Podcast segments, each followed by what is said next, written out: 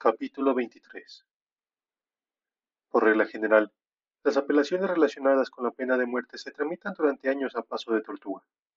De una tortuga muy vieja. Nadie tiene prisa. Son asuntos complejos. Los informes, los recursos, las peticiones, etc. Son extensos y complicados. Los tribunales están saturados de asuntos más urgentes. Sin embargo, a veces el fallo puede aparecer por una rapidez asombrosa. La justicia puede llegar a ser terriblemente eficaz, en particular durante las fases declinantes.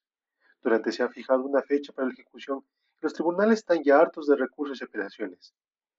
Adam recibió su primera dosis de justicia veloz cuando deambulaba por las calles de Greenville el lunes por la tarde.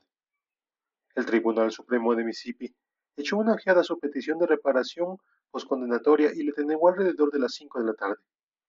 Adam acababa de llegar a Greenville y no lo sabía. La denegación ciertamente no le sorprendió, pero sí su rapidez. El tribunal dictó una resolución en menos de ocho horas. No obstante, había que tener en cuenta que el tribunal se ocupaba interminablemente de Sam Cahill desde hace diez años. En los últimos días de los casos de condena de muerte, los tribunales se observaban mutuamente con mucha atención. Se mandaban copias de los fallos y peticiones por fax, a fin de que supieran a qué atenderse. La denegación del Tribunal Supremo de Mississippi se mandó automáticamente por fax al Tribunal de Distrito Federal de Jackson, próximo organismo al que Adam apelaría. Iba dirigida a su señoría F. Flynn Starley, joven juez federal recientemente nombrado que no había tenido relación alguna con las apelaciones de Cahill. El despacho del juez intentó localizar a Adam Hall entre las 5 y las 6 del lunes por la tarde, pero el llegado estaba sentado en el Parque Kramer. El juez llamó al fiscal general, Steve Roxburgh, y a las ocho y media se celebró una breve reunión en el despacho de su señoría. El juez era un trabajador empedernido, y aquel era su primer caso de pena de muerte. Él y su secretario estudiaron la petición hasta la medianoche. Si Adam hubiera visto las noticias del lunes por la noche, habría sabido que su petición ya había sido negada por el Tribunal Supremo, pero estaba profundamente dormido. A las seis del martes por la mañana, Levantó tranquilamente el periódico de Jackson y descubrió que el Tribunal Supremo había rechazado su solicitud, que el asunto había sido transferido ahora al Tribunal Federal, asignado al juez, y que en tanto el fiscal general como el gobernador se atribuían otra victoria. Le sorprendió, puesto que oficialmente no había hecho todavía petición alguna al Tribunal Federal. Cogió el coche y se dirigió apresuradamente a Jackson, a dos horas de camino. A las nueve entró en el edificio del Tribunal Federal de Capitol Street, en el centro de la ciudad, y se entrevistó brevemente con Brick Jefferson, un joven de cara agria recién salido de la facultad, que ocupaba el importantísimo cargo de secretario técnico del juez. Se le ordenó a Adam regresar a las once para reunirse con él. A pesar de que llegó al despacho del juez a las once en punto, era evidente que los presentes llegaban algún tiempo reunidos. En el centro del enorme despacho del juez había una mesa caoba de conferencias, larga y ancha, con otras sillas de cuero negro a cada lado. En torno al juez estaba al final de la mesa, cerca de su escritorio, y delante de él, sobre la mesa, había montones de documentos, cuadernos y otros efectos. A su derecha había numerosos jóvenes blancos con traje azul marino, todos apiñados a lo largo de la mesa, con otra hilera de ávidos guerreros a su espalda. Aquel era el lado de la acusación, con su excelencia el gobernador, David McAllister, junto a su señoría. El fiscal general, Steve en una lucha evidentemente perdida por el control del territorio, estaba situado a media mesa. Cada funcionario había traído consigo a sus diligentes y pensadores de más confianza, y era evidente que aquel escuadrón de estrategas llevaba reunido bastante tiempo con el juez fraguando tácticas antes de la llegada de Adam. Breck, el secretario, abrió la puerta, saludó a Adam con su relativa cortesía y le pidió que entrara a la sala. Conforme Adam se acercaba con parsimonia a la mesa, se hizo el silencio, el juez se levantó con retinencia de su sillón y se presentó. Se tiró la mano fría y frecuentemente. Siéntese, dijo mientras agitaba vagamente la mano izquierda en dirección a las otras ocho sillas de cuero al lado de la defensa. Después de titubear, Adama acabó con presentarse frente a alguien cuyo rostro identificó como el de Roxwood y dejó su maletín sobre la mesa. Tenía cuatro sillas vacías a la derecha, en dirección al juez, y tres a la izquierda. Se sentía como un intruso solitario. Supongo que conoce al gobernador y al fiscal general, dijo el juez, como si todo mundo lo conociera. No los conozco, respondió Adam con un ligero movimiento de la cabeza. Me llamo David McAllister, señor Hall. Encantado de conocerle, dijo inmediatamente el gobernador, con la anhelante euforia de un político, al tiempo que mostraba su impecable dentadura de una radiante sonrisa. El gusto es mío, respondió Adam, sin apenas mover los labios. Y yo soy Steve Rosewood, dijo el fiscal general. Adam se limitó a saludarlo con la cabeza. Había visto su cara en los periódicos. Rosewood tomó la iniciativa y empezó a hablar mientras señalaba a los presentes. Estos señores son abogados de mi división de apelaciones penales. Kevin Lane, Bart Moody, Morris Henry, Hugh Sims y Joseph Ellie. Ellos se ocupan de los casos de pena de muerte. Asintieron todos obedientemente, sin dejar de sufrir el entrecejo con parsimonia. Adam contó once personas al otro lado de la mesa. McAllister optó por no presentar a sus esbirros, todos ellos afectados por las jaquecas y hemorroides. Tenían todos el rostro contorsionado por el dolor, o tal vez por las graves deliberaciones sobre los asuntos jurídicos que les ocupaban. Confíe en que no nos hayamos precipitado, señor Hall, dijo el juez, que tenía poco más de cuarenta años y era uno de los jóvenes nombramientos de Reagan, al tiempo que se ponía unas gafas para leer sobre la nariz. ¿Cuándo se propone usted presentar oficialmente la solicitud al Tribunal General? Hoy, respondió Adam, con un tono nervioso, todavía aturdido por la velocidad de los acontecimientos. No obstante, cuando conducía hacia Jackson, había decidido que era positivo que así ocurriría. Si Adam se le otorgaba alguna concesión, sería el Tribunal Federal, no el del Estado. ¿Cuándo podrá responder el Ministerio Fiscal? preguntó el juez, dirigiéndose a Roxburgh. Mañana por la mañana, en el supuesto de que la solicitud presentada aquí trate de las mismas objeciones que la del Tribunal Supremo. Las mismas, respondió Adam mirando a Roxburgh. Se me ha dicho que viniera a las once. Agregó dirigiéndose al juez. ¿A qué ha empezado la reunión? La reunión empezó cuando yo decidí que empezara, señor Hall, respondió fríamente el juez. ¿Tiene usted algún inconveniente? Sí. Es evidente que esta conferencia empezó algún tiempo sin que yo estuviera presente. ¿Qué tiene eso de malo? Este es mi despacho y empiezo las reuniones cuando me da la gana. Sí, pero se trata de mi solicitud y se me ha invitado a participar en la discusión. Me parece que debería haber estado presente desde el principio. ¿No confía usted en mí, señor Hall? preguntó el juez, después de apoyarse sobre los codos, evidentemente divertido. No confío en nadie, respondió Adam con la mirada fija en su señoría. Procuramos acomodarnos a usted, señor Hall. Su cliente no dispone de mucho tiempo y solo intento agilizar los trámites. Creí que se sentiría satisfecho de que pudiéramos organizar una reunión con tanta rapidez. Muchas gracias, dijo Adam antes de mirar su cuaderno. Se hizo un breve silencio, al tiempo que se aplacaba ligeramente la tensión. Presente hoy la petición, dijo el juez con un papel en la mano. El Ministerio Fiscal presentará mañana su respuesta. Deliberaré durante el fin de semana y emitiré un fallo el lunes. En el supuesto de que se decida celebrar una vista, necesito saber cuánto tiempo necesitarán ambas partes para presentarse. ¿Cuánto tardará usted, señor Hall? ¿Cuánto tiempo necesitará para estar listo para una vista? A Sam le quedaban 22 días de vida. La vista tendría que ser concisa y apresurada, con testimonios breves y una decisión rápida por parte del tribunal.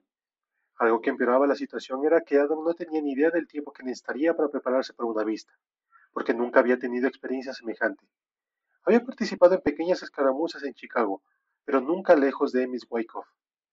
Maldita sea, no era más que un novato, ni siquiera sabía con certeza dónde se encontraba la sala. Además, algo le decía que los once buitres que lo observaban en aquel preciso momento eran perfectamente conscientes de que no sabían lo que hacía. Puede estar listo en una semana, respondió con toda seriedad y tanta fe como pudo acumular. Muy bien, dijo el juez, como si aquella fuera una buena respuesta. Buen chico, Adam. Una semana era razonable. Entonces Rosewood le susurró algo a uno de sus esbirros y a todos los demás les pareció gracioso. Adam no les prestó atención alguna. El juez Slater escribió algo con una pluma estilográfica y lo examinó. Luego se le entregó al secretario Beck, que le recibió con un tesoro y se lo llevó a otra parte. Su señoría examinó la columna de infantería jurídica que tenía de la derecha y luego posó la mirada en el joven Adam. Señor Hall, hay algo más de lo que me gustaría hablar. Como bien sabe, Esta ejecución está previsto que tenga lugar dentro de 22 días, y desearía saber si ese tribunal puede esperar algún recurso adicional en nombre del señor Cahill. Sé que es una pregunta inusual, pero también es la situación que nos preocupa. Francamente, esta es mi primera participación en un caso de pena de muerte tan avanzado como este. Me parece preferible que todos trabajemos juntos. En otras palabras, su señoría quiere tener la seguridad absoluta de que no habrá ningún aplazamiento. Adam reflexionó unos instantes. Era una propuesta inusual y además injusta. Sam tenía el derecho constitucional de presentar cualquier recurso en cualquier momento, y Adam no podía permitir que nada de eso lo comprometiera. En realidad, no lo sé, su señoría, respondió con cortesía. Ahora no, pero tal vez la próxima semana. Seguro que presentará todos los recursos habituales de última hora, dijo Rosewood mientras sus burlones marculanos miraban atónicos a Adam. Francamente, señor Rosburg, nada me obliga a reservarle mis intenciones, ni tampoco el tribunal. Dicho, sea de paso. Claro que no, exclamó incomprensiblemente McAllister, tal vez porque no podía permanecer callado más de cinco minutos. Adam se había fijado en el abogado sentado a la derecha de Rosewood, un tipo metódico con una mirada helada que raramente se separaba de él. Era joven pero canoso, perfectamente afeitado y muy pulcro. Macalister le mostraba respeto y en varias ocasiones se había inclinado hacia él, como si recibiera consejos. El resto del personal del Ministerio Fiscal parecía acceder a ideas y maniobras. Había una referencia en uno de los centenares de artículos que Adán había recortado y archivado a un vil acusador de la Oficina Fiscal General conocido como Doctor Muerte. Un inteligente pájaro propenso a impulsar los casos de pena de muerte hasta sus últimas consecuencias. Su nombre o apellido era Morris, y Adam recordaba vagamente un tal Morris cuando Roswell había presentado apresuradamente a sus subordinados. Adam supuso que se trataba del nefario, Doctor Muerte. Morris Henry era su nombre. Entonces, presente sus recursos cuanto antes, dijo Slater con bastante frustración. No quiero verme obligado a trabajar día y noche en el último momento. No, señor, respondió Adam con fingida compasión. Slater le miró fijamente unos instantes y luego volvió a los documentos que tenía delante. Muy bien, señores. Les sugiero que estén pendientes del teléfono el domingo por la noche y el lunes por la mañana. Los llamaré en cuando haya tomado una decisión. Se levanta la sesión. Entre los conspiradores del otro lado estalló un revuelto de papeles, documentos que se retiraban apresuradamente de la mesa y conversaciones a media voz. Adam el que estaba más cerca de la puerta. Buenos días, su señoría. Apenas susurró mientras saludaba a Slater y con la cabeza cuando abandonaba la sala. Le brindó una sonrisa de cortesía al secretario y estaba ya en el pasillo cuando oyó que alguien le llamaba.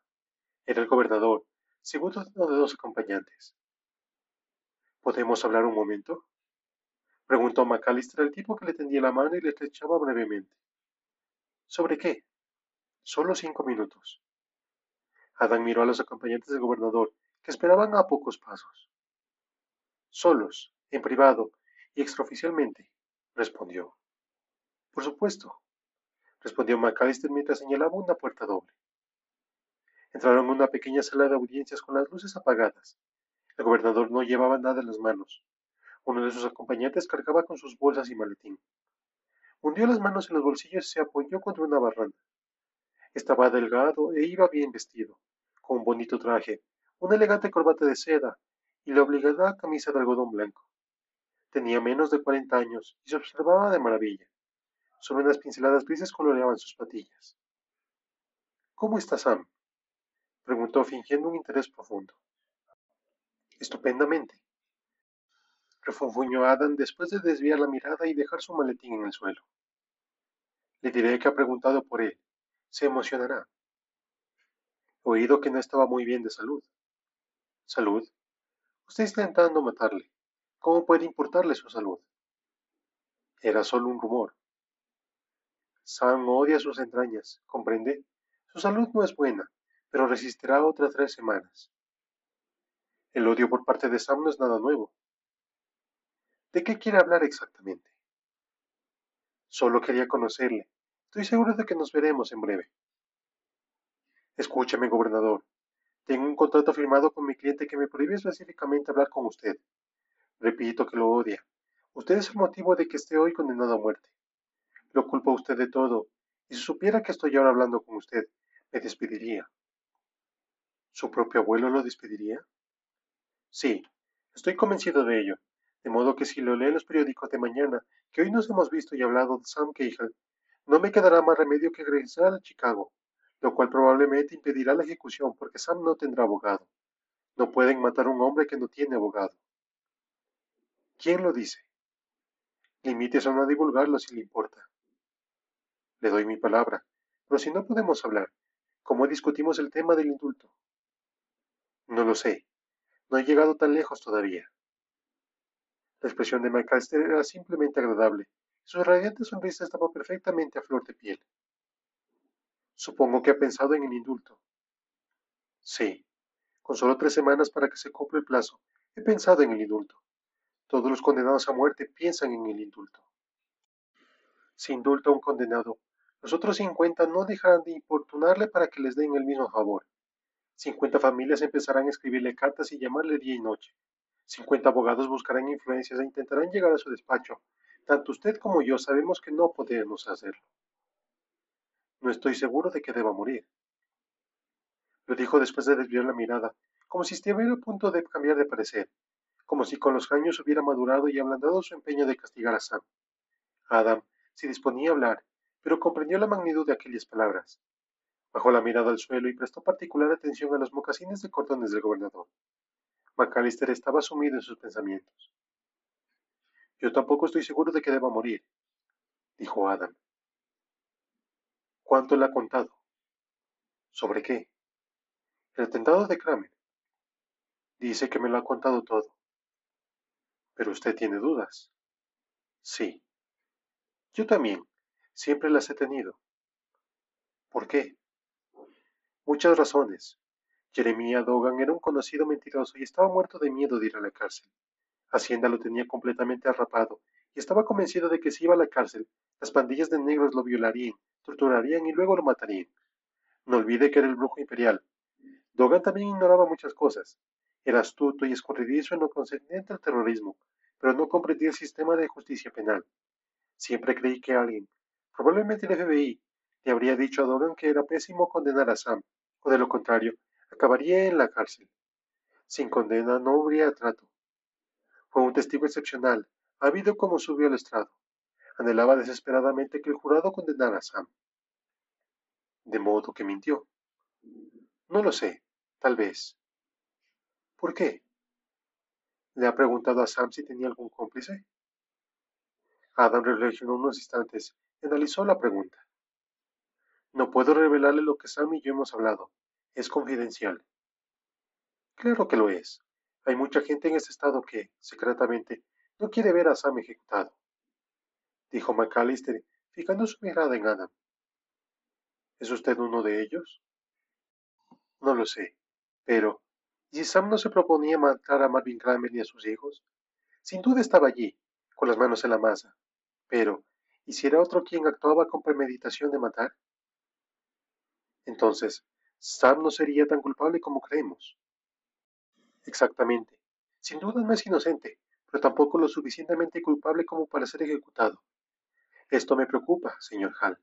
¿Me permite que le llame a Adam? Por supuesto. Supongo que Sam no ha dicho nada respecto a un cómplice. No puedo hablar de ello. Todavía no.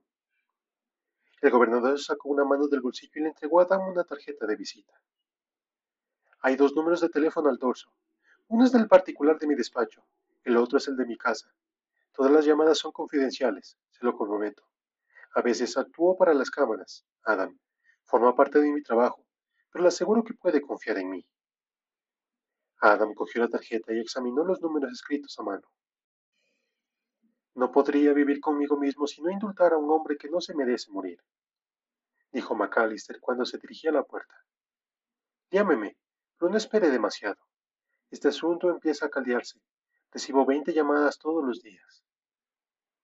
Le guiñó un ojo a Adam, mostró una vez más su impecable dentadura y abandonó la sala. Adam se sentó en una silla metálica junto a la pared y examinó la parte frontal de la tarjeta. Estaba repujado en oro y llevaba un sello oficial. Veinte llamadas diarias. ¿Qué significaban? ¿Eran de personas que querían ver a Sam muerto o indultado? Mucha gente de este estado no quiere ver a Sam ejecutado, había dicho, como si estuviera ya sopesando los votos que perdería con los que ganaría.